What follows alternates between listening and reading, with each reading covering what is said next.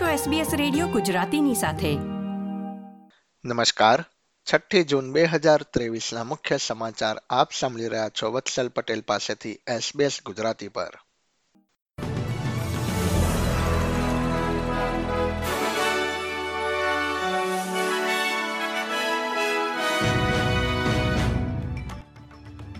ઓસ્ટ્રેલિયાની રિઝર્વ બેન્કે વ્યાજ દરમાં ઝીરો પોઈન્ટ પચીસ ટકાનો વધારો કરીને તેને ચાર પોઈન્ટ એક ટકા સુધી કર્યો છે. ગયા વર્ષના મે મહિના પછી દરમાં બારમી વખત વધારો કરવામાં આવ્યો છે. જેના કારણે લોન લેનારા દેશના રહેવાસીઓ પરનું દબાણ વધશે. તેના માસિક નિવેદનમાં રિઝર્વ બેન્ક ઓફ ઓસ્ટ્રેલિયાએ જણાવ્યું હતું કે ઓસ્ટ્રેલિયામાં ફુગાવો તેની ટોચ વટાવી ગયો છે. તે હાલમાં સાત ટકાના સ્તરે ઊંચો છે, જે ઘણો ઊંચો કહી શકાય. રિઝર્વ બેંકના ગવર્નર ફિલિપ લોવે જણાવ્યું હતું કે ફુગાવો બેથી ત્રણ ટકાની રેન્જમાં પાછો ફરે ત્યાં સુધી થોડો સમય લાગશે. આરબીએ સંકેત આપ્યા છે કે આગામી સમયમાં દરમાં વધારો થઈ શકે છે. ફુગાવાને લક્ષ્ય પર પરત લાવવાના નિર્ધારમાં આરબીએ મક્કમ છે અને તે લક્ષ્ય હાંસલ કરવા માટે જરૂરી પગલાં લેશે. હાલમાં દર ચાર પોઈન્ટ એક ટકાના સ્તર પર છે જે એપ્રિલ બે હજાર બાર પછી સૌથી વધુ છે. વિપક્ષના ટ્રેઝરરી બાબતોના પ્રવક્તા એંગ્યુસ ટેલરે જણાવ્યું છે કે ઓસ્ટ્રેલિયાના રહેવાસીઓ સરકારના અર્થતંત્રના સંચાલન માટેની ઊંચી કિંમત ચૂકવી રહ્યા છે. ઓસ્ટ્રેલિયાના રહેવાસીઓને ટેક્સ સમયે છેતરપિંડી આચરતા લોકોથી સતર્ક રહેવા માટે વિનંતી કરવામાં આવી રહી છે. ઉલ્લેખનીય છે કે ગયા વર્ષે છેતરપિંડીની લગભગ વીસ હજાર જેટલી ફરિયાદો પ્રાપ્ત થઈ હતી.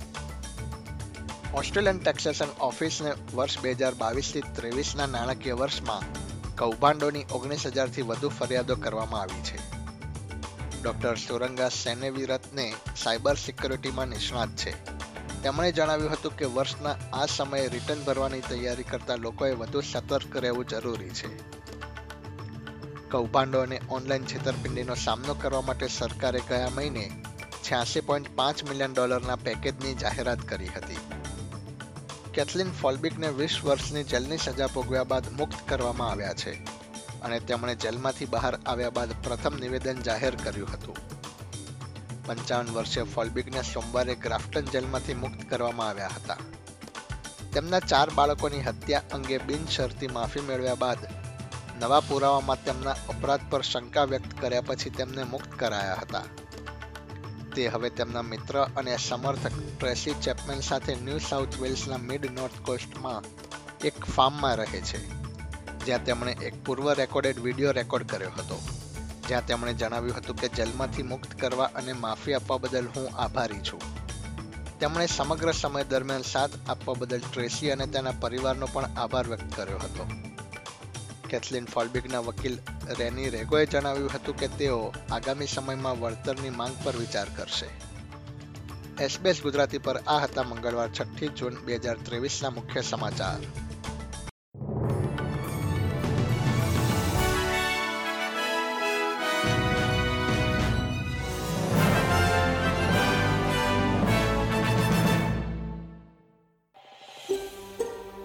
આ પ્રકારની વધુ માહિતી મેળવવા માંગો છો? અમને સાંભળી શકશો Apple podcast Google podcast Spotify કે જ્યાં પણ તમે તમારા પોડકાસ્ટ મેળવતા હોવ.